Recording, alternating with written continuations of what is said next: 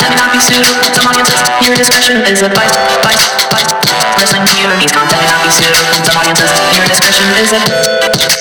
Wrestling POV's content may not be suitable to modern modern audiences. Viewer discretion is advised. Advised. Advised. Wrestling POV's content may not be suitable to modern modern audiences. Viewer discretion is advised. Advised. Advised. Wrestling POV's content may not be suitable to some audiences. Viewer discretion is advised. Advised. Advised. Wrestling POV's content may not be suitable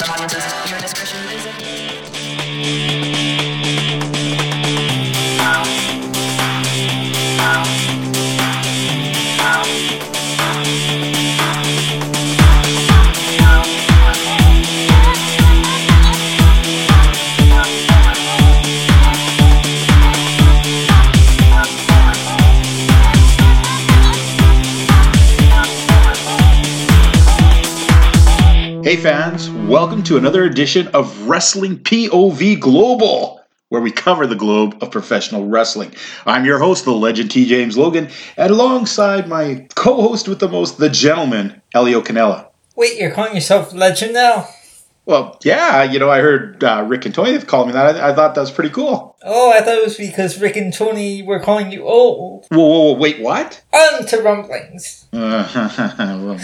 All right, you know, before we get into this rumblings, let, let's. I got a bone to pick here. Let, let's talk about the, the the points game that just happened for the Royal Rumble. Okay. where where the legend here went in with an open heart, an open pen, an open mind, and good intentions, and managed to come in twentieth. Well, my good friend Elio, that dirty cheating dog that I know he is, him and Miguel. Oh, you guys! I know you guys messed me over. I, I- you know what? You talk about the games. I'm just too heated right now. I'm gonna be. Yeah, you talk about it. Well, see, Sunday was so great. I mean, I totally dominated that game. I said I'd walk in and I'd throw 29 other superstars over the top rope and walk out as the 2019 Royal Rumble winner, and that's exactly what I did. I packed up that title, shined it up nice, and brought it back to Toronto with me. Yeah. Do you know how I knew that this was terrible? The number I drew, number 18. I'm all excited in the women's pay per view thinking, all right, number 18 is going to win it. And it turns out to be Alicia Fox. I did not have a chance in the world. I was messed over. You know what, fans? The points game is fun. It comes before each of the major pay per views. Uh, the rules, yeah? Hold on, let me just let me also add. I didn't I didn't need Steiner math or Canella math. I just calculated the odds, and that's how I came out. And now, fans, WWE stands for Walk with Elio. Oh my God, I hate you, Elio. anyway, moving on. And if No, you want to play, if you want to, if you want to play, if you think you have what it takes to take the champ down, just go over to the Facebook page at Wrestling POV Podcast, like that page, and follow us. And you know what, folks? It's not just a it's a friendly competition, but there's even if you come in last place, you are named Rick Serrano the Turd. That's right, you become a turd who ah, I'm so I wasn't okay. I did not become the turd. It- Okay. It's such a fun game. It it is actually pretty fun, and Yeah. it really stretches the uh, wrestling uh, mind. I mean, I'm pretty sure nobody in the world would have guessed that uh, Becky Lynch was going to insert herself and win the thing. Nobody saw that coming. She wasn't even scheduled in there. So, you know what? That was great. But let's get into the let's get into. Uh, oh, you know what? Before we get into the rumblings, there's one other thing I'd like to say. We were recently told by our producers and and the management of uh, well, the president himself sent us this. Uh, he said we were doing an okay job for two schlubs. Oh wow! I'm not sure what schlub means. Uh, apparently, that's an American term. Thank but, you, President. Yes, uh, but he said he wanted to point out that uh, where we were getting fans from, and there have been some places around the world that I am, I'm kind of touched and pick, you know, tickled that we actually are getting uh, play from these places. You know, not only is it the U.S. and Canada, of course, which um, is a bulk of our uh, of our our fans coming from, but we're also getting places from uh, England, Ireland, Hong Kong, Germany, and I want to send out a special privyet to all my Russian friends. I can't believe we have. I love you, Russian guys. Wow, you keep Russia. watching wrestling. You keep listening to good music like Little Big. We'll get to them another time. But you know what? I am very happy to, to know that we have some Russian friends out there. How cool is that? We got Russia. That is so cool. That is cool. That is cool. I, Yeah. you know what? It, it's the one country had had you. I would guess if if you'd said, "Hey, guess who you don't get?" I would have thought it would have been Russia. And then if they said, who would you wish was downloaded? I wish it was Russia. So, you know what? That's kind of like you guys may have messed me over with the, the points game, but the Russian fans have brought me back in. So I'm feeling good again about uh, about this show. I'm not going to burn down the studio like I planned to. All right. Let's take a look at rumblings this week. All kinds of, you know what? Nothing major going on, but lots of minor moves. And I think I think, Elliot, one thing we've noticed uh, all across the Indies right now is the new year has had one thing in common, and that's been a lot of movement across the Indies. People being signed, comings, goings, uh, big names uh, appearing here, not appearing. So let's first of all take a look at uh, MLW.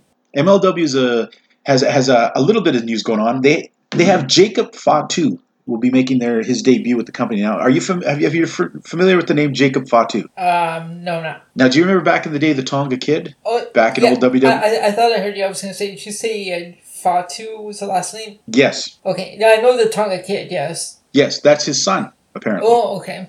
So he is. I have heard a lot of things about him over the past couple of years. His name being in that, not like he hasn't really done enough to be newsworthy, but potential wise, people are like, he's someone to watch. He's someone to watch. Well, now he's stepping onto a national platform, uh, MLW, getting a lot of viewers out there. It's going to be interesting to see where to see if he lives up to the hype. And now leaving out of MLW, Sammy Guevara. This one kind of surprised me. Mm-hmm. Uh, we've seen Sammy a few times. We've, we've, covered some of his matches in the last couple of weeks. Yep. Um, apparently, he had a nasty habit of double booking himself.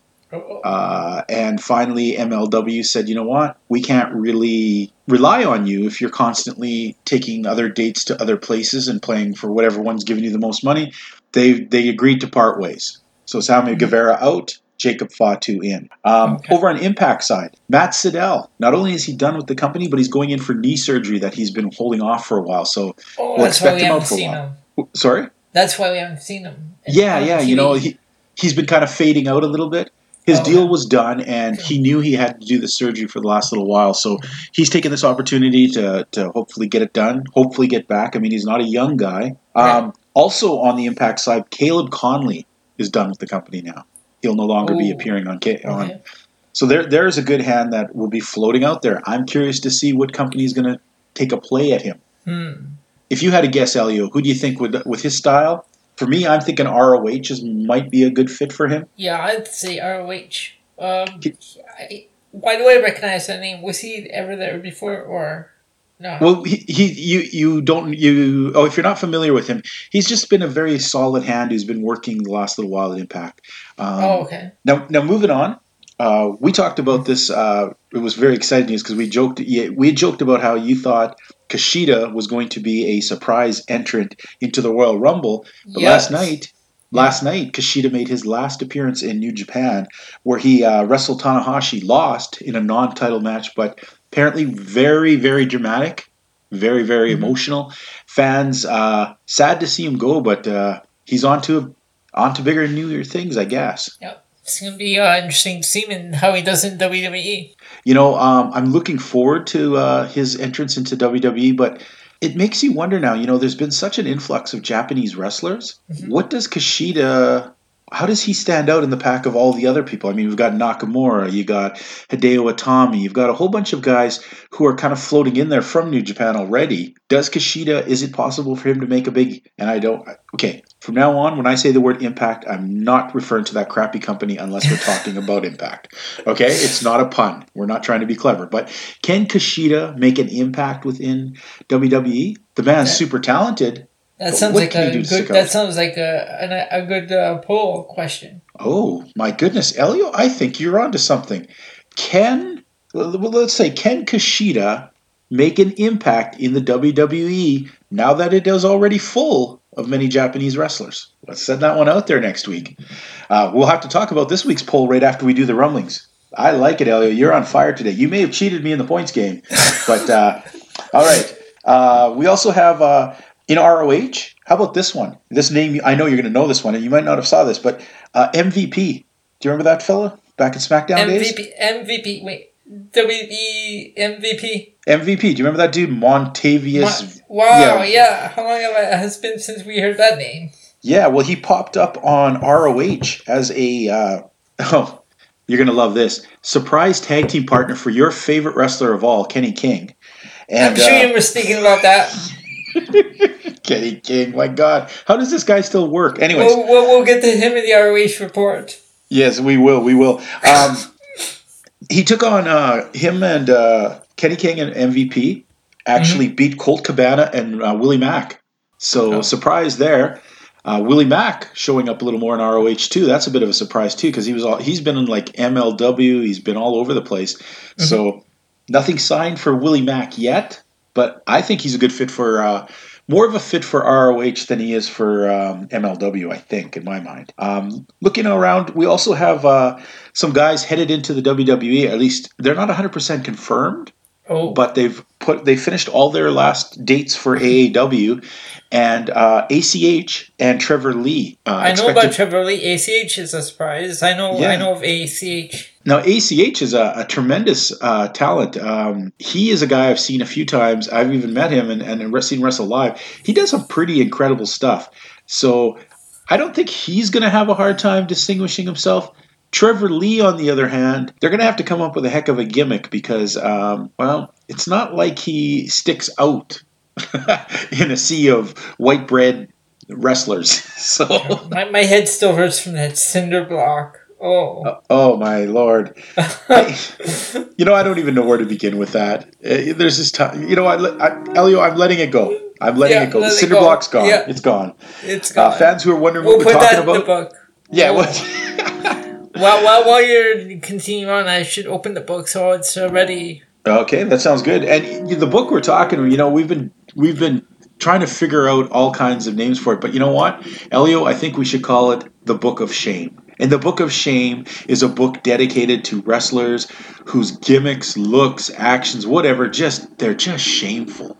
You know, they're the kind of guys like, you know, Sami Callihan must have to drink a lot of alcohol because if he has to sit down and think of what his life's become and what he's done, how does he live? So you know what? That's what the Book of Shame is. Like these guys know their shame, and uh, I have a nominee this week uh, for the Hall of Shame and or Oh, the Book of Shame, and okay. we'll, we'll we'll get to it, and you'll We'll see if you agree yep. with me. We, we might Okay. vote him in, but uh, so yeah, finishing up the last bit of news, and this is more parts of rumors. Okay, is Mm-hmm. rumors mixed with news, and it comes from AEW source. Can you believe this? Um, the latest edition of Being the Elite on YouTube, featuring the Young Bucks, Mhm. heavily alluded to Kenny Omega making a come, making his way to AEW, including a countdown clock, which countdowns the countdown clock ends when Kenny's contract ends Ooh. with New Japan. So nothing set in stone. Lots of conjecture and rumor. Welcome to Mhm. the world of wrestling. Uh, but you know what? Kenny Omega. Uh, I never thought he'd go WWE to be honest. So AEW, I think, is a good choice for him money wise, and and I think anybody in the world would want him. But I don't think we've talked a lot about how I, he's not really his mindset Yeah. may not jive with what the WWE is all about. Yeah. Now, earlier we talked about a poll, and the poll, um, it's a poll that's I, I, to me okay. Being a longtime wrestling fan, Elio, I used to come from the days where um, there wasn't news connected. You know, like something happened somewhere, there was no internet and computer to read about how so and so did this. No, And- that's what that's what I love. To, like uh, not not knowing stuff, you have to like Yeah. hear about it. And then uh, like if you if you have a means of uh, getting like hold of it and watching it, then cool. It means even more. yeah. Now you could just click something and it's gone like garbage. But you know, in the old days, in the territory days, uh, wrestlers would um, be very careful with stuff, and it would be very. Um, you would never know a guy to be a good guy one place and then be at the same time a bad guy in another place because most times guys didn't wrestle two different places. Yep. Now our poll this week, our the one we're going to look at now. I asked the question because it, it concerned me. Um, who did we say last week? Who was it that I saw? Oh, Rich Swann. You know, Rich Swann, yes. yeah, on Impact, he is the good guy, uh, Mhm. uh, X Division champ, the the love the crowd, everyone loves him. On MLW, he's this jerk who doesn't like people, and but the thing is, the shows are running the same week, the same time, with the same viewers, Yeah. and I found it a little off-putting and confusing that guys would openly be different characters in other companies if the things were running at the same time. And I asked the fans, you know, I said, fans, is it confusing when a wrestler is a good guy in one company and a bad guy in another company at the same time? Before we give the polls, Elio, what do you think? What was your answer to that? How did you feel about that? Okay, so like I said last week, um, it makes for fresh new storylines. However, at the same time, I I, I would get confused because I mean, if uh, you have one guy like Rich Swann in in one company, he's like a fan favorite, people love him. Then all of a sudden, I turn on to another channel and I'm watching him in another company, and all of a sudden he's a heel. I'd be confused because like I was when he showed up on MLW, and I saw him last week on MLW with all the heel tactics. Now, you know what? Um, I guess maybe, in some ways, maybe I didn't word or express what I was trying to get at more so with this this poll, because yeah, uh, of course we're all smart people. We know if a guy can be something in one and another, right? But Yep. the whole mystique and the whole real cool part about wrestling is where you kind of suspend your disbelief. Yep. You, you, you, kind of try and for a little while just buy into a bit of the fantasy. And I think that destroys the fantasy when a guy is two separate, very big characters in two different companies at the same time. It's hard then to really say, like, to invest and get behind the storyline parts Yeah, it's like a split personality. Yeah. Now, in the end, the poll ended up being 75% of you fans said it was cool, Wow. 25% said it was confusing. Twenty-five. wow. Now, I think I think if I expressed that poll more so like what I was trying to say right now, Yep. maybe people would have got what I meant. I didn't mean that oh you're too dumb to figure out that they're different guys or different things. No. Yeah. I I just meant it took away the mystique in my mind. Mhm. And mm, so let's throw it one more time. What was the poll that you came up with today, Elio? Do you think whether or not people think that Kushida could make it in the WWE? Excellent. And we're only basing that not on the fact that he's not talented or he is talented. Right. Just the fact is, that we know five- how WWE writers are, and like yeah, and like characters that uh, they've uh, messed with in the past, and they've like altered them to their own uh, liking or to their own um and ruined him. work work work uh, thing. There's a word for that, but- Elio. There's a word for that now. It's called Nakamuraized. Yeah.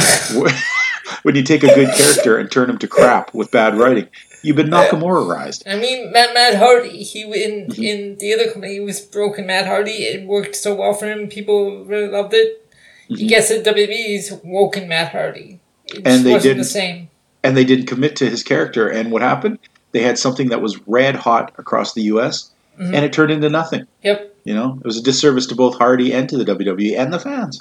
Mhm. Now, um, now, fans, what this poll is, is is I want you to think about this. What we're meaning here, not is Kushida talented enough, but I mean, five years ago, Kushida, if he had come to the WWE, he would have been something very unique. He was a Japanese wrestler with this great talent. Well, today there is a lot of wrestlers in the WWE that are Japanese that all kind of fit the same style and, and things. We're just wondering, can Kushida break through all of that and make his own identity, his own mark, his own impact within the WWE world? That's what we're asking, okay?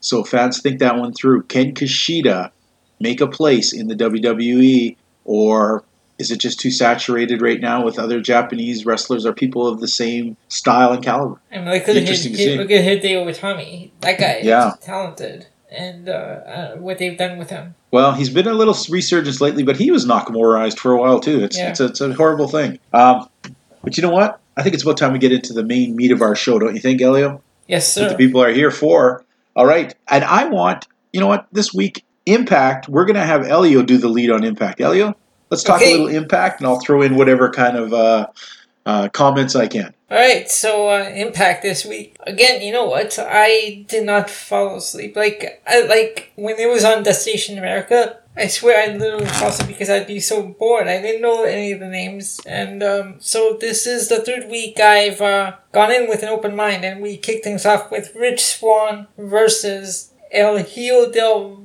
Vikingo, Now, do you know what El Hijo means? son of the Viking. Son of. That's right.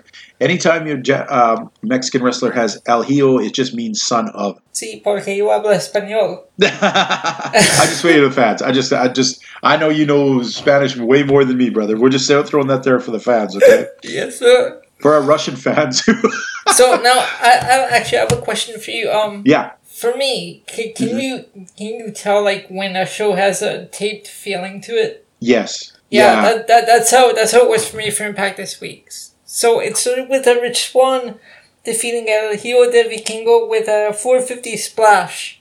Mhm. Now during the match, uh, there was a series of springboard hurricanes by Viking, a flip dive, then Swann hit a springboard flip off the guardrail and locked in a weird submission like hold on Viking for a while before hitting the 450. Now, looking at these kind of matches, um, who I like lucha libre, but I don't necessarily think it mixes well with normal wrestling. So here's these guys doing 850 fancy high impact moves that any Mhm. one of them should take you out, but no, it's you know Mexican wrestling, so you just bounce back up again. Um, I guess it was just uh, uh, flippity dippity lucha libre. I guess Yeah. I, I I just didn't think it translated well with Rich I Swann. just, I, just, I just don't get it. Maybe because I don't watch uh, much Triple or much Lucha Libre. hmm Well, I like Lucha Libre, and this was kind of trying to f- skirt the world of the two of them.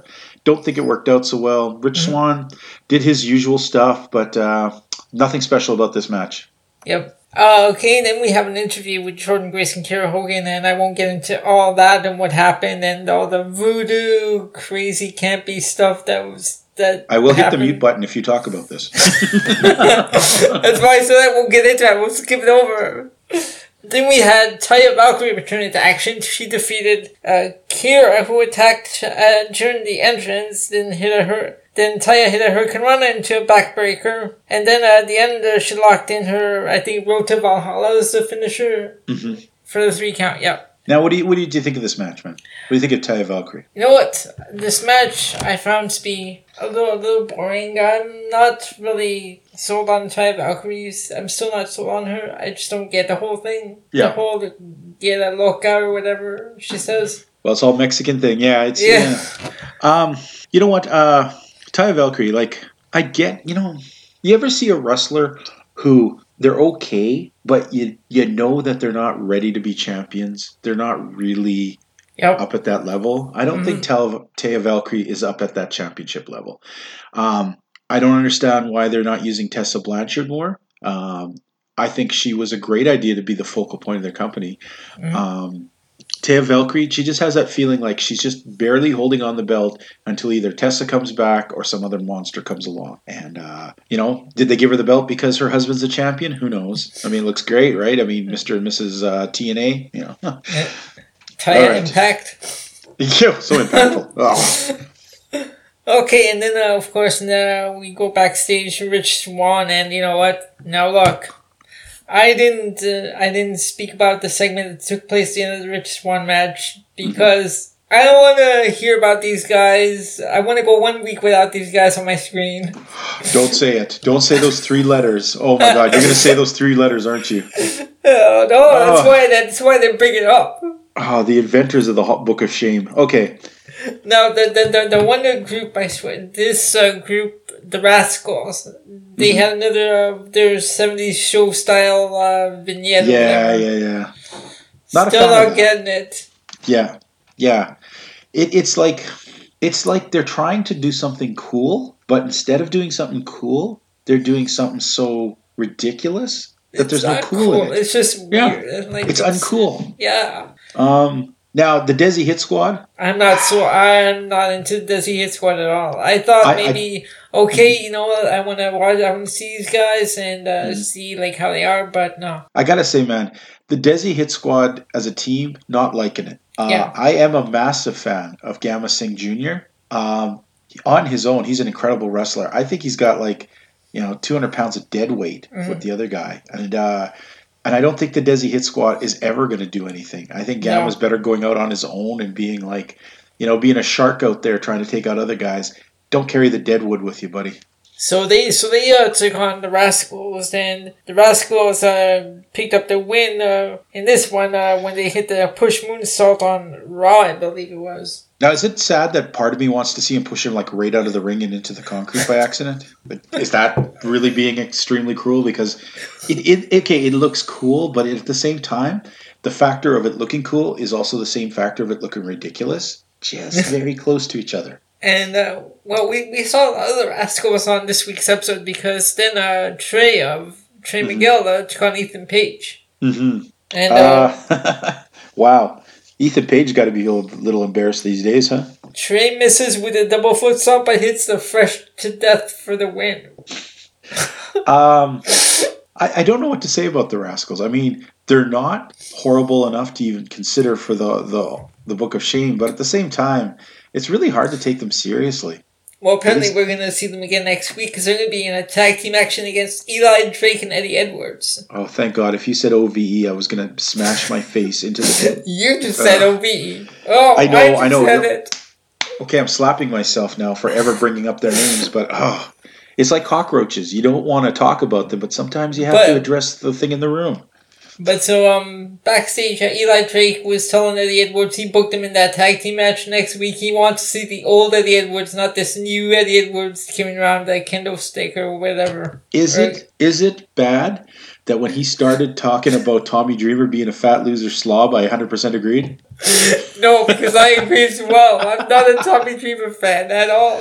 Uh, I never really was. No, I, I don't get it. Uh, anybody can walk around carrying a stick and whacking each other with it. I mean, And then in the main event, another rematch, which I'm gonna get tired of seeing. It's it was Johnny Impact and Killer Kross. Johnny of a million last names, Impact.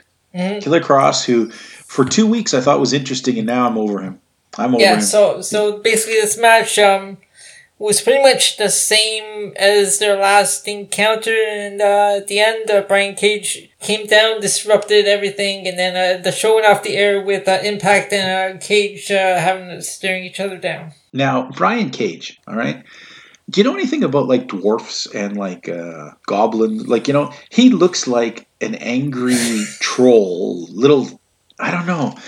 He, there's just something about him that just seems really. I mean, he's built, muscular, scary, Yeah, but he's like Lars Sullivan. He looks like a giant lawn gnome that went mad.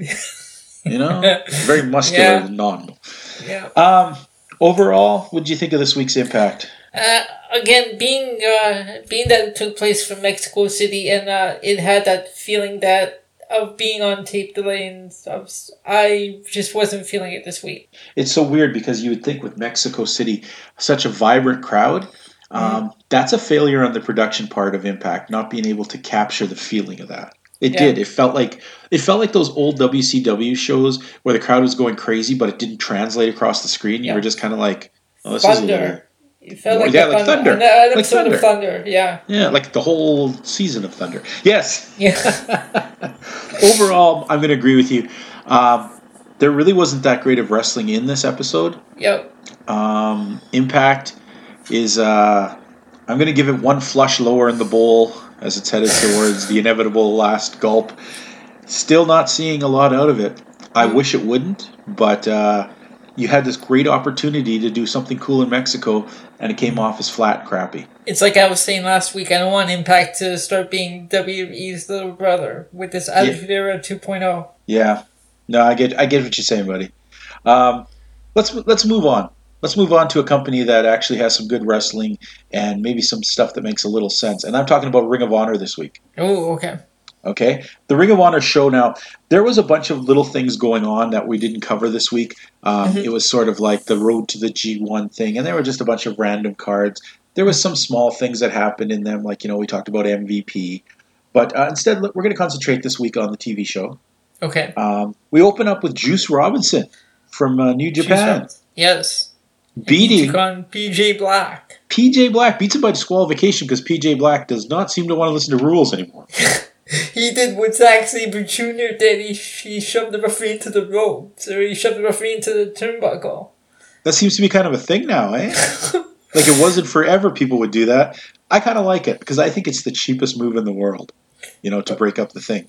PJ Black looks so different than his uh, whole uh, Justin Gabriel gimmick. Yeah, he looks like he aged a lot in the last while. I mean, he's in great shape and everything, but it, you know, back in the days of WWE, he was this young, fresh, good-looking guy, Justin Gabriel. Now he looks like this grizzled, hardened, angry man. You know, like uh, it's been a I've rough been road. trenches. You don't know what I saw, man. You don't know me. Okay, PJ, no one- calm down. Nobody knows the troubles he's seen. Nobody except him. All right. Uh, um, Shane Taylor basically squishing some loser named Mike uh, Laws. Law? Mike What Law. was the name? Law, Uh, like Mike like Law. Like okay, Law, like okay, I I-. I- yeah. I got that down right then. Okay. Shane Taylor. Um, boy, this guy's so fat. Sometimes he grosses me out. Like it's a weird fat. He's like a bowling ball fat, like a bowling pin fat. You know, it's like man- he's it gets bigger and bigger as he goes like, down. he- the man killed me, just like destroyed him, and dropped him on his head. Yeah, yeah, but I mean, you knew that was going to happen. I mean, Shane Taylor. I don't know what to think of this guy because he's got the oddest looking. Like, okay, you see Ace Romero over at uh, MLW. He's a big fat dude, but he looks kind of scary. Mhm. You know, um, Shane Taylor looks like he has bigger boobs than any stripper I've ever seen in my life. I mean, he is just built strangely, soft in places he Yeah. shouldn't be, big in places he Yeah. should. I, it's it's it's weird. Um, I, I like how they kind of tried to wrap up the whole Christopher Daniels storyline by him claiming that he took out Christopher Yeah, Daniels just he because he wanted to. out. Yeah, just because Yeah. he wanted to. Had nobody hired him. He did it just to get. To, he did it to hurt the fans. That was the funny part. Well, Did it to hurt the fans. where did that? Such uh, when did that happen though? That uh, Daniels got taken out. Oh well, that was the, what he's talking about. Is that last match that happened just around just before Christmas? Oh, where, okay, uh, before Daniels had his last okay. shot there to you know to win, or he was Oh going to be right, right. terminated. Okay. Yeah. Now, um, what do you think? Am, I being uh, am I being harsh about Shane Taylor here? No, I'm not Am really a? Shane Taylor. I'm not really a fan of Shane Taylor. Okay. His whole okay. look, his whole look. Now, um, there's somebody we're going to talk about, and I want you to think about it. Don't jump to the answer now, okay? Okay. But I said that we might have a nomination for the Book of Shame. Mm-hmm. Um, and maybe I'm being harsh this week. Maybe he doesn't deserve this, and we'll be honest about it. I'm thinking Kenny King might deserve to be in the Hall of Shame. Now, I don't want you to answer me now, Elio. We're going to talk about it at the end of the show. We'll open up the book. We'll read who's in there. We'll right. see uh, if we have any more entries or what. But uh, keep that in mind. That's my nomination this week. Kenny Okay. King. All right. All right. The main event uh, Villain Enterprises, Marty Scurll, Brody King, and PCO defeating Cheeseburger, Eli Isom, and Ryan Nova. Did, this, did you even think these guys had a chance? No. I'm pretty sure Cheeseburger, Eli, and Ryan do not weigh the same amount as PCO if all three of them were put together. hmm uh, what do you think? What are you thinking of Villain Enterprises? Well, I'm gonna say uh, I really like Villain Enterprises. I still can't get over PC with the guy. The guy looks so different. Like he look, he looks so much better now than when he did when he was at the Quebecer. And the guy can is in shape. He can like move. Now you know what? Uh, PCO is like he blows me away. He is amazing. The guy's Yeah. like 51 years old. He is only has one. He's 51. He has only one eyeball. Did you know that he's like blind in one eye? He has a glass Oh, eye, that, oh, that's that's right. That's right. He used to wear the patch. The eye patch, yeah. yeah. and he wrestles like a freaking machine. He for his Wow. age, the way that Mhm. guy's in there doing moonsaults, doing all sorts of stuff. He is amazing.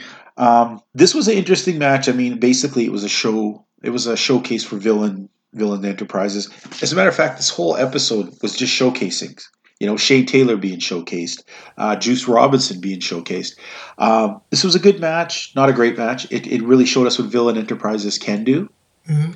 and uh, it's interesting. I'm not sure if I really like the idea of feuding with the kingdom, but I guess that's coming. And uh, overall, I think the show ha- was very solid. It did what it set out to do. It showcased the guys you needed to see. PJ Black, he hasn't really signed with anybody. He's still floating out there. We may never see him again. Who knows? But Juice Robinson got a good push there. Uh, what did did, you think yeah. of this week's show? I thought it was a pretty good. It was a pretty good show. I Ring of Honor always inter- it's always entertaining. It's cool to see some of the matches. Mhm. Not all the matches, like last week, the one opener, but Okay. overall it was, it was pretty good. I liked seeing um Juice Robinson because I said we I said on a previous episode that I want to see more from this guy. Okay. Well, you know what? Uh, yeah, Ring of Honor showing that uh, you don't have to be ridiculous. Mhm. That wrestling can, well written wrestling can translate well to the screen.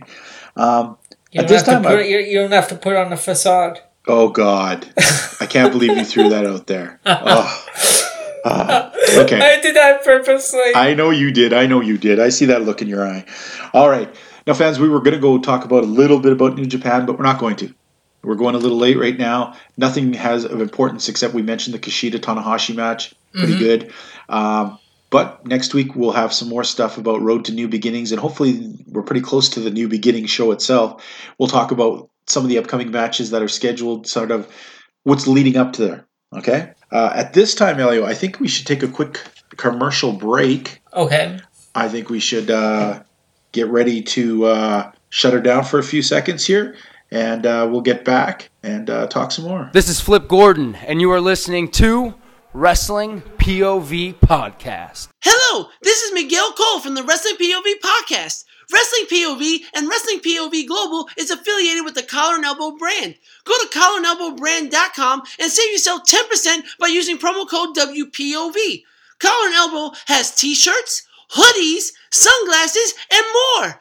And the best part, you're helping out your local indie wrestlers. And you're helping out the best wrestling podcast of all, Wrestling POV and Wrestling POV Global. You don't want to miss out. So save yourself 10% by using promo code WPOV. Oh my goodness! Well, I don't know about you, Elio, but I am feeling refreshed.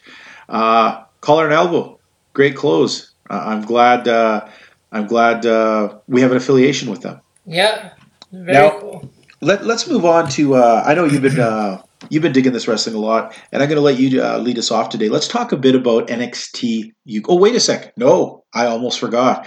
I was in such a hurry. I was so excited to do this. I was going to open the time capsule. The time Oh. capsule. Yes, this time it's a little more timely. I mean, it's only from a year ago, and it's featuring Jordynne Grace, uh, the power. I mean, she's incredible. That small little box of dynamite that wrestles wrestles on TNA Impact.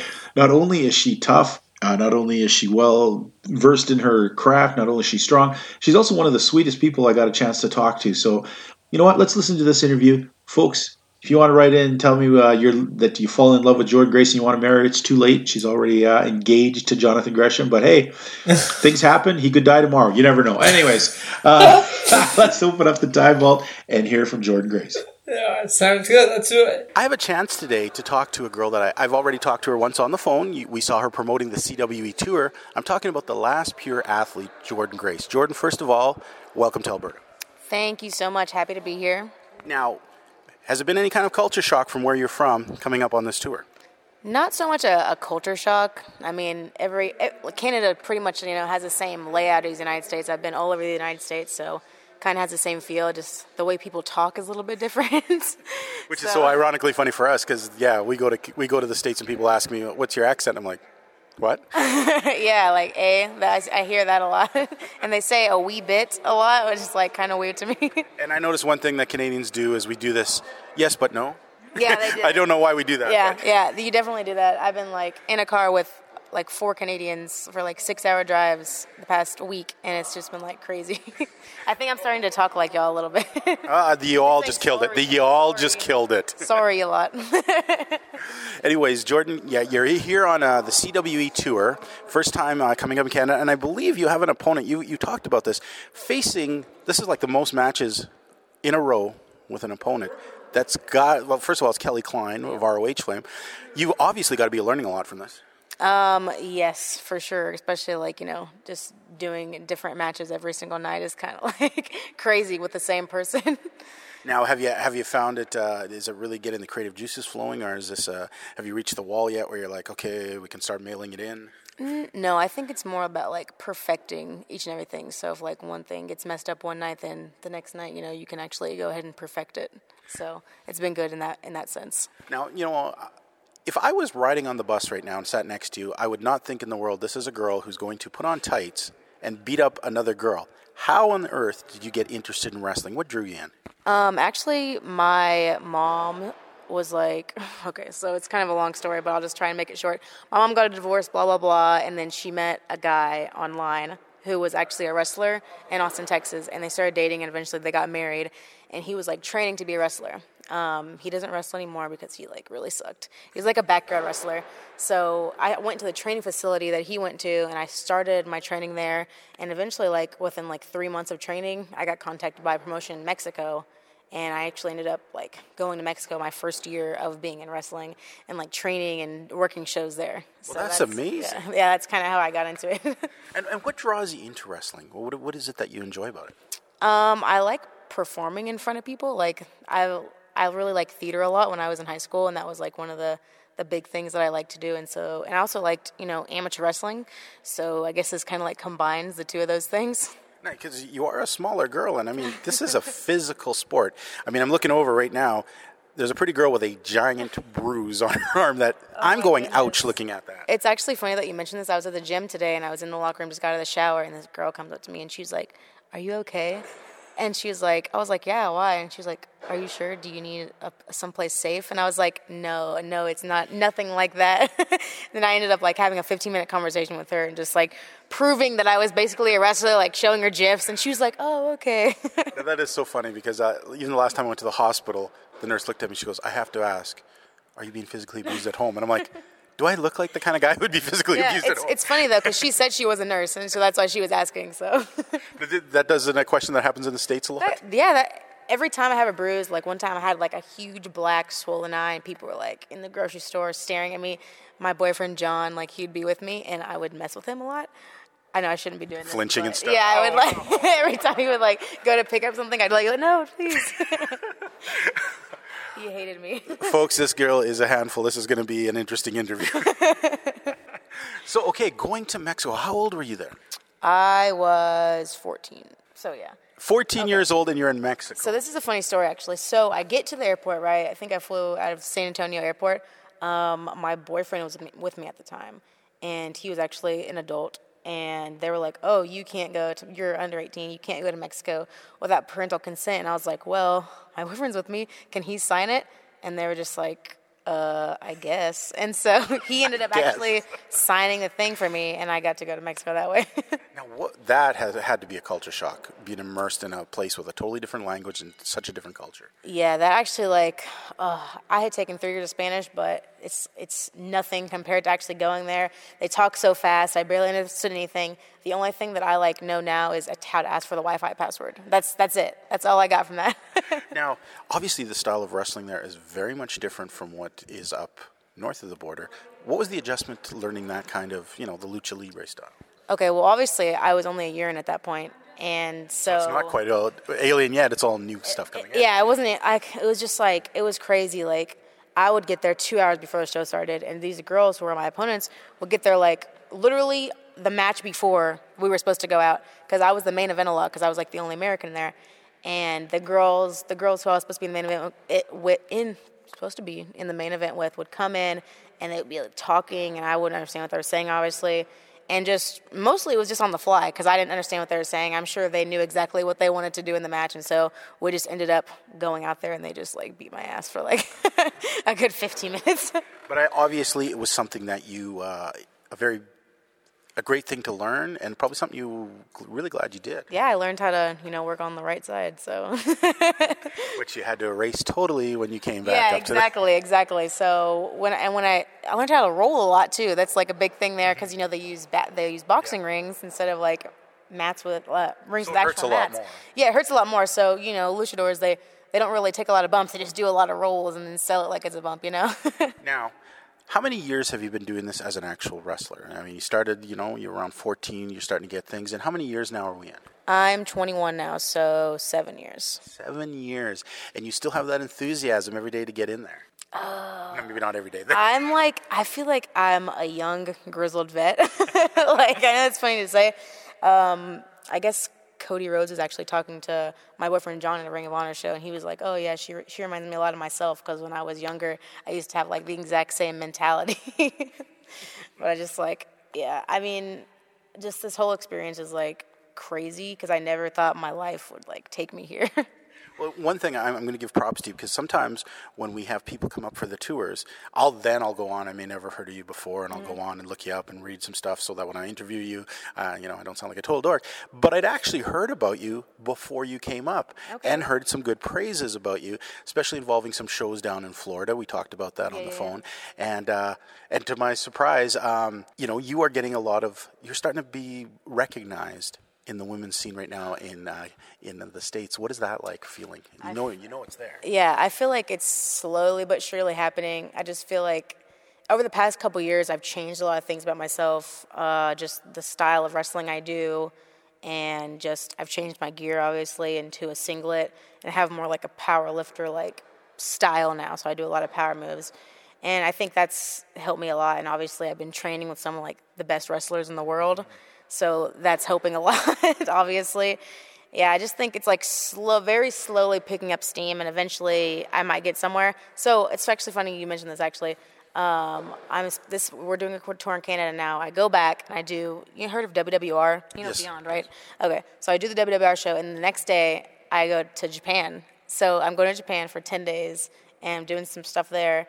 And then uh, the day I fly back, and then the day after I fly back, I go to South America. So yeah, it's like it's like a whirlwind the next few weeks. You know, one question that I have to ask is obviously the end goal of most wrestlers is want to be in the WWE, but that itself is a whole different kind of wrestling. Right now, you're in, in a very physical. Um, is, and obviously, this is something you enjoy. Um, do you want to do that more, or is it you're looking for the brass ring up there? What, what, what do you want for the future of you? My goal right now is just to wrestle as long as I possibly can and just make as much money as I possibly can in that period of time because I feel like I'm I'm never going to get into WWE. I don't have, you know, the right kind of body for that. I may get into one of these little tournaments that they have, but I don't think I'm ever going to be like on a signed long-term contract unless I just lose a ton of weight.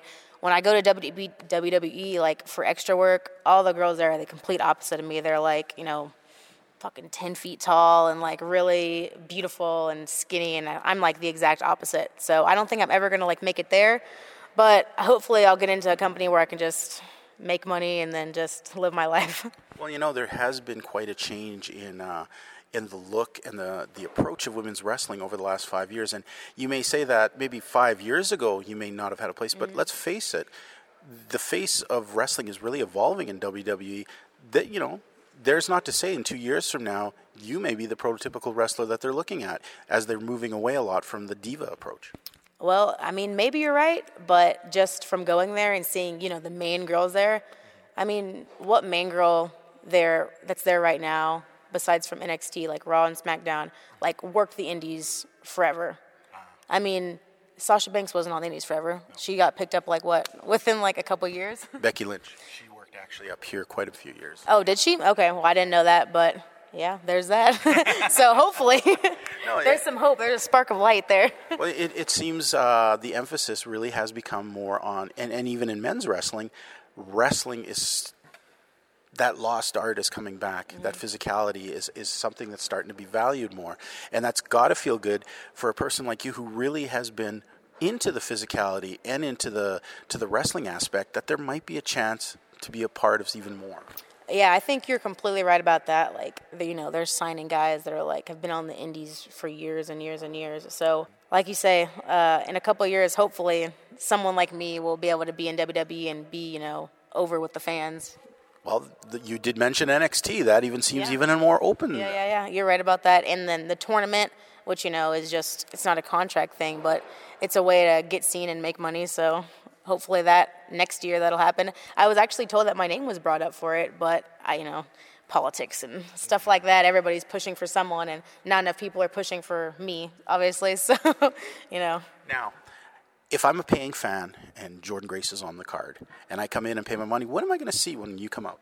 Um, I just think you're going to see a lot of like a hard hitting style. You're going to see a lot of just entertaining wrestling. I like, I have a little bit of a, a blend of, of styles. So I do a little bit of technical wrestling, obviously, in the beginning of a match, just to feel my opponent out. And then later on, when I'm trying to actually win the match, you know, I got, I got a lot of power in me. I'm really small, but I have a lot in me. But you know what? And, and you definitely have the opponent tonight who's going to give you a rough style because Kelly Klein does not pull punches either. Uh, no, obviously she does not, as I point to my bruise. Yeah.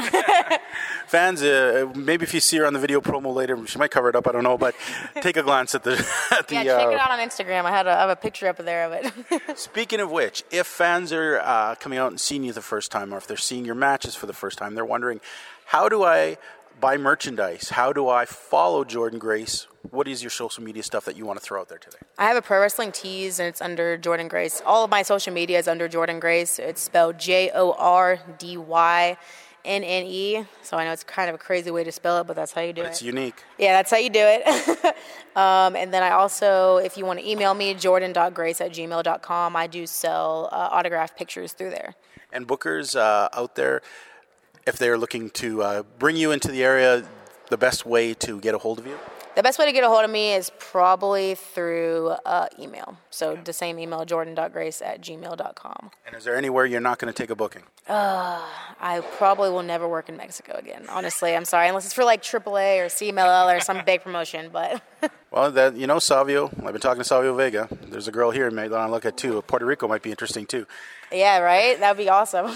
Anyways, you know what? I want to thank you for uh, taking the time to talk with us, and uh, wish you the best of luck. Um, you were a fun girl to talk with, and uh, tonight I'm going to be excited to see what uh, what the match is going to look like. Any last thing you want to throw out to fans out there? Um, no, just I hope you guys, whenever you see me at a show, just come up. Don't be shy. Come talk to me. That's it. Okay. Wow. Yeah, that was great hearing that again, man. I got to tell you, Elio, she was such a cute. She's small. She's small, Mm-hmm. but man, she looked like she could throw me around the room if she was enraged. But she also seemed like the kind of girl. powerful. Small yeah. but powerful. She didn't seem like the kind of girl who'd actually get enraged. She she was like a total sweetheart. It was it was really nice uh, talking Oh. to her. You know, I got to talk to Jonathan Gresham that time too, and uh, Gresham was a pretty nice guy too. You know, he was pretty friendly, and uh, they made a cute little couple. I'll give them that. Okay. Okay. Now let's go on to uh, NXT UK. And uh, NXT I'm, UK. I'm throwing the ball your way. You're winding up for the bat. Elio, knock it out of the park, bro. Okay, so again, this week NXT UK uh, came from came f- to us from the the Empress Ballroom in uh, Blackpool, England, and we kicked things off with the UK champion Pete Dunne coming out to the ring, and he was confronted by the Coffey Brothers. The Coffey Brothers. Yeah. or Gallus, isn't that what they call themselves now? Is that the little group? So the the- Coffey Brothers. I, and- I, I, no, I, I just called that because I just called that because I didn't know what they were calling themselves. yeah, I think they call themselves Gallus. I'm not sure what that means. Uh, I haven't Dallas watched like li- li- like rhymes with Dallas. Yeah, yeah, that- Oh, You- obviously we're gonna we we've come in cold on on some of these things and we're not sure what that means uh, fans if you know send us a note drop us a note tell us what it means i'm sure we're gonna find out if we keep watching them but uh, right off the bat uh, wolfgang looks cool Mhm. uh, the Coffey brothers do not do anything for me they don't seem No. that intimidating they don't seem that I don't big like them at all. but then again pete No. dunne he doesn't seem like he's all that big either I thought he was your favorite. no, no, he's okay. I don't like the whole finger crap, I, and I hate, I hate, I dislike him way less than I dislike Zack Sabre Jr. Oh, okay. But um, so after they come out, after uh, Coffeys and uh, Wolfgang come out to confront Dunne, we see Walter again. Now Walter, that guy is amazing. I followed Now- him a bit the last six months, dude. I am excited to see what they're gonna do with him. Now I'm a, I'm a fan of uh, now you know I'm a fan of uh, the music entrance themes. I I was listening to uh, Walter's theme at Takeover, and they and sometimes the song gets on on my nerves. I just I have to go look it up on YouTube, otherwise I won't rest. Mm-hmm. This is now that's an actual classical piece by an, a composer named Antonin Dvorak. It's called Music from the New World, the Fourth Movement. No, Symphony from the New World, Fourth Wow. Movement. Yep. You're you're being very thorough there. So in the first match, we had Nina Samuels defeating Lana Austin. Hmm. I'm not sure. You know, it seems like there's quite a bit of. I'm not always sold on female British wrestlers. I gotta mm-hmm. say. And um, well, these girls look at least a little bit, and I don't mean physically, but uh, the role of wrestlers are a little bit better than the girls in Rev Pro. Yep. I wasn't really a fan of either of these girls. Didn't see uh, much that I thought was legit wrestling. Okay. Would you feel? Again, I still have seen more from Nina Samuels. I just like her whole look, but I just I I still have seen more. Okay. Yeah. The jury is out. The jury is out. Next, we had Eddie Dennis defeating Jamie Ahmed. Now, Eddie Dennis is coming off a a match, a no DQ match against uh, Dave Mastiff. And uh, I thought he lost that match, didn't he? He lost that match. I Yeah. call this guy Zack Sabre's brother because if you look at him, Oh, I never thought of that. I'll have to look a little closer. look if you look at him closer, he looks just like Zack Sabre Jr. Oh no! Oh no! Um, Eddie Dennis, I got to give him this. He may be a bad guy, but he's still in your face, running kind of forward. Kind of dig that in a heel sometimes. Now, both both of these guys uh, were actually playing uh, the the role of the heels, and they, they both they were both like pretty angry guys. hmm That seems a lot of these British guys are very angry men. Yeah, and uh, yeah, Now, before you get And to then that, the main, sorry, before you get to that main event, uh, I just have to throw this out there. As much as I like Trent Seven and Tyler Bates, Mustache Mm-hmm. Mountain is just a ridiculous name. I mean, I don't even know what to think of that. Mustache. I had to I had to laugh when I first heard that name because I'm like, What team would call themselves Mustache Mountain? I don't get it. What team would call themselves a state versus everybody? Anyways, okay. Um, moving on. Moving on. So in the main event, it was uh, the the long-awaited uh, match uh, that we didn't get to see at uh, Takeover. It was Travis Banks versus Jordan Devlin. These guys were all over the place, in the ring, out the ring, and it ended in a no contest. Double And count so out. they no contest. So they were both uh, took the match to the outside and Mhm. they brawled, and the referee just called for the ten count, and that's the way UK NXT UK uh, went off the air. Well, you know what? Uh, this was a, a long-awaited match. I mean, a lot of people had hoped that a takeover that would have been the resolution. Um, no Now, resolution that, here that either. next next week, Mhm. next week uh, we're gonna see Walter's debut in NXT UK. You know what? Uh, I know you're going to love this, Elio. I found a film somewhere, a little clip. I'm going to dig it out and send it to you. And uh, it is Walter slapping the crap out of Zack Sabre Jr. And I know you're going to love that as much as I do. Okay. Well, you know what? Uh, overall, the show this week, uh, I found it in the beginning a little bit boring, but I really appreciated the main event a lot. Yeah. And I think it kind of rescued itself after that. The main event told told uh, told a pretty good story, uh, like that this one is not over between uh, Banks and Devlin. Now let's move on to Major League Wrestling, MLW. Okay. MLW, um, first off, I got to say, I've been watching these shows a lot lately. And I mean, NXT has got the great WWE money behind it, and it has a great look of the show. ROH sometimes comes across as like there's not really a show going on. You're at a live wrestling show, and not every now and then the announcers will say something. Yeah. And um, Impact just comes across awkward a lot, you know? Um, Yeah. MLW, I actually enjoy. There's something about their production values that seems, even though it may not be the best wrestling at times, it does seem like an exciting place. No, it's know? pretty cool. I just like the whole setting of where they uh, have where they have all the matches. And everything. Yeah. It, and, Yeah. and you know what? Even when they're doing their vignettes and their backstage stuff, it doesn't look as contrived as some companies. It actually has a good feel to it. So Yep. props to MLW for that. This week, we were treated to four matches, and uh, some of them, like, first of all, just knowing what we know, because, you know, these matches were taped a couple weeks ago. Um, Mhm. At the beginning, at as this match happened, Ru- uh, Rush versus Shane Strickland. Now, Yep. Shane Strickland is is apparently is rumored to be WWE bound. He is just waiting for some things to clear up. He finally had his Lucha Underground contract uh, dealt with, where now he can work for other people. And that's what was apparently WWE had tried to sign him about six or eight months ago, and this Lucha Oh, okay. Libre, this uh, Lucha Underground contract uh, stalled that out. Uh, apparently, he's a he's a free agent now, but does that mean WWE is still waiting around? Nobody knows. Mhm. Um, this match is interesting because Strickland was coming in here doing some last appearances, so he was here to give the big rub to Rush, who already has jumped ship and is now in ROH. Uh, they were ROH, trying to set him up here to be a big player in MLW, gets this great looking win, and then boom, he's gone. Such is the world of indie wrestling at times, folks. Uh, good That, match. that, that was that was surprising because we we, everyone was waiting to see him in LA Park. Oh yeah, no kidding, eh? Now I don't know if you noticed, but uh, Rush has a lot of mannerisms that are an awful lot like Naito because they're both from Los Ignobles. They do the the tranquilo Yeah. bit, they do the lay down, look at the sky, yes, do all that stuff. Yes, I found it kind of neat to see someone paralleling but not Yeah. mocking it. right. Yeah, I, I like that. Uh, okay, match. Rush taking the win. Ace Romero. Now, why on earth did they put him in at that tiny little Ario Dominguez? I don't know. But uh, this, you have to say squash when a 400 pound man is Yeah, fighting a 150 pound man. And of course, we had Barrington Hughes on commentary. They they locked eyes at the end of the match. I think those two would be best suited eating an all you can eat uh, chicken contest.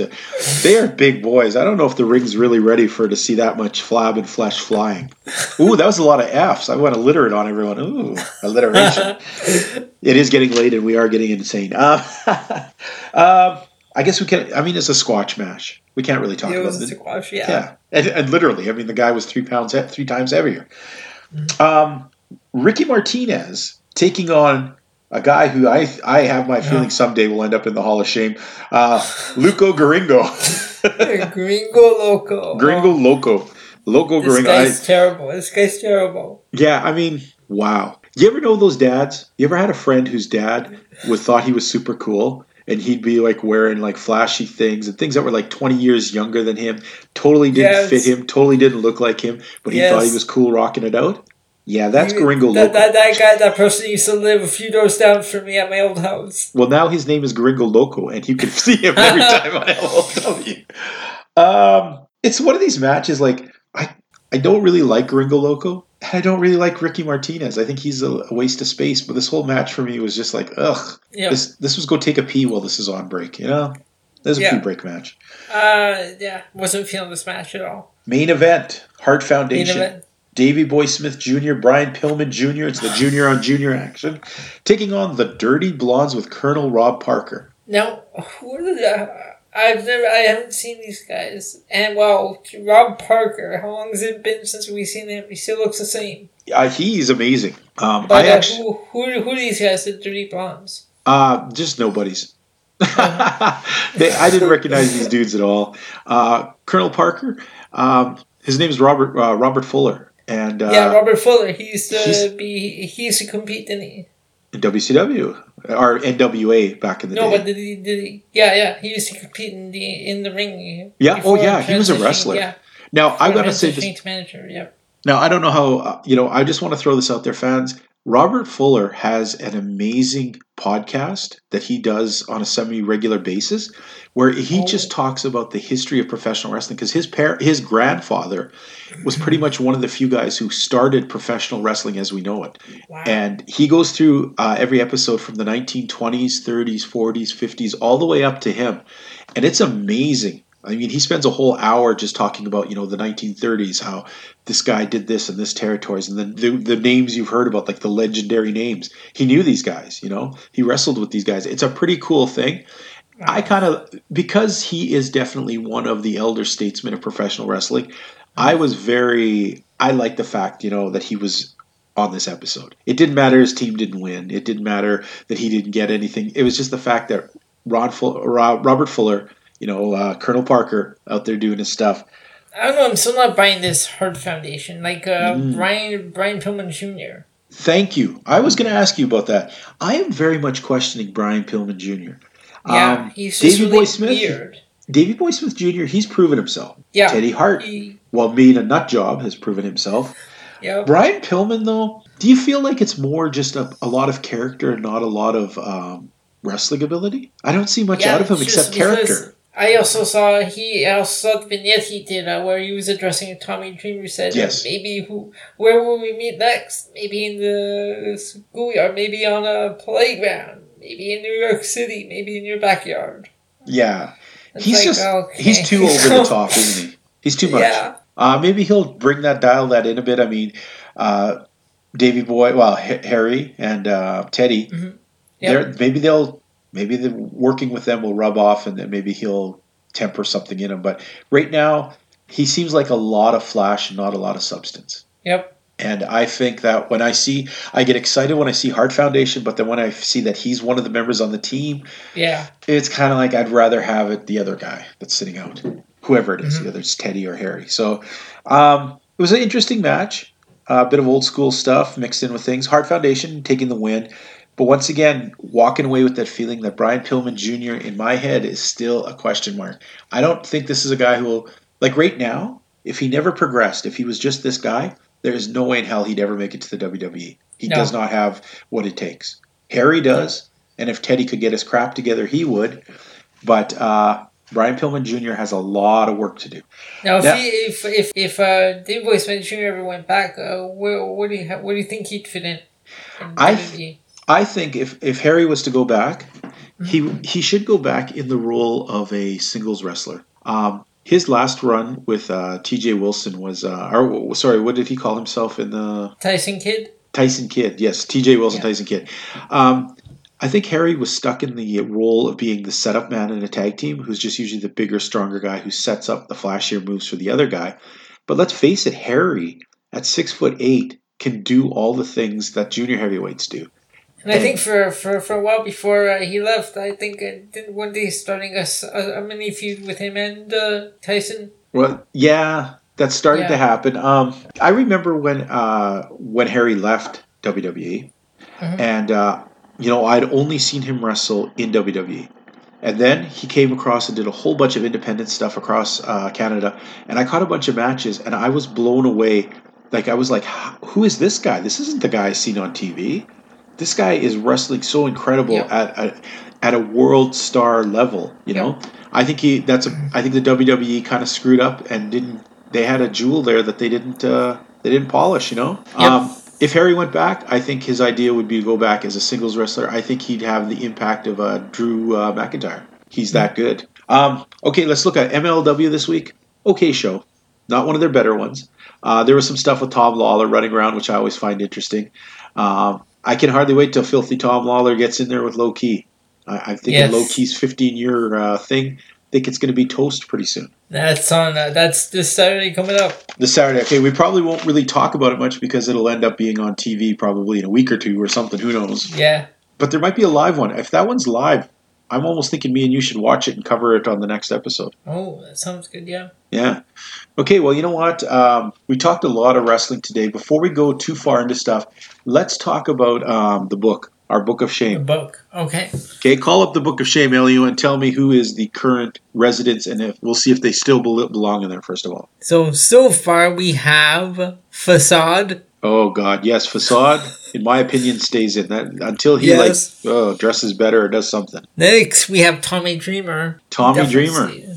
I I think Tommy Dreamer deserves to be in there. He's playing the same shtick with a stick for the last uh, 25 years. Then we have the the team that shall not The team that shall not be named. Yes. The, the Lord the Lord Voldemorts of this podcast. and and including their leader, who's all five foot two of uh, anger and leather.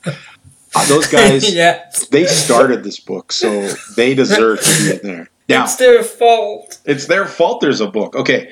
Well, the, I think though, if there, there wasn't them, Facade might have started the book. But anyhow, here we go. Elio, my nomination for this week: Okay. Kenny King. Does Kenny Kenny, King, King. belong in the Hall of Shame, or is he just really just boring and maybe not shameful enough to be in there? I haven't really seen him do like anything like we Dude, he hasn't like- done anything his entire career. being the being the book. But yeah, I just find him really boring and even on the even on the mic, he like he should never talk. Don't talk. you know what? I'm gonna, you know, going in, I was all set that Kenny King deserves to be in there. But the truth is, he's not that embarrassing. He's just boring, Yeah. and that's not really embarrassing. He's boring no- and he takes up time on the TV for other people. But you're right, Elio. Let's not put him in the book. He doesn't deserve Okay. the. He doesn't deserve the book of shame. All right. Now, fans, all you fans in Germany, I'm looking your way. All you fans in Russia, Ireland, the U.S., Spain, the U.K., good old Canada, you're rounding us out, and we're loving it. We're here for you guys. We want to hear from you, especially. some Go ahead. some great news. It's some great news. I, you know what? If I get a letter or an email from somebody from Russia, I am going to be like, I'm going to be ecstatic. I'll be over the top. I'd love to hear that. Okay. Um, but you know what, Elliot? We got to tell people where can they get a hold of us? Where, where, where the, where the? Give us that social media stuff out there. So the uh, the Facebook page is uh, Wrestling POV Podcast. So you can follow us there, like the page. You can uh, play the points game when we have a pay per view going. And it's mostly the major ones, not the minor ones. Yep, and you can uh, follow us on Twitter. I got the Twitter one, Wrestling POV. And guess who runs that page? Miguel Cole. Yeah, your little accomplice in trying to screw me over for the points game. I'm sure you're mistaken. Oh, I don't know what I'm you're talking about. I'm sure I'm not. You're gonna lose the gentleman thing when they find out that you guys did. Well, you know what, fans? Walk, walk with Elio. That's all I can say. I hate you, Elio. Uh, fans, we've had a really great time this week. Uh, I just like to say, you know what? Uh, this has been just another great wrestling uh, POV Global episode. I'm your host, Legend TJ Logan. With me, The gentleman Elio Canella and the new WPOV World Champion. the only thing that excites me is we'll see you folks in seven more sleeps. Have a good night.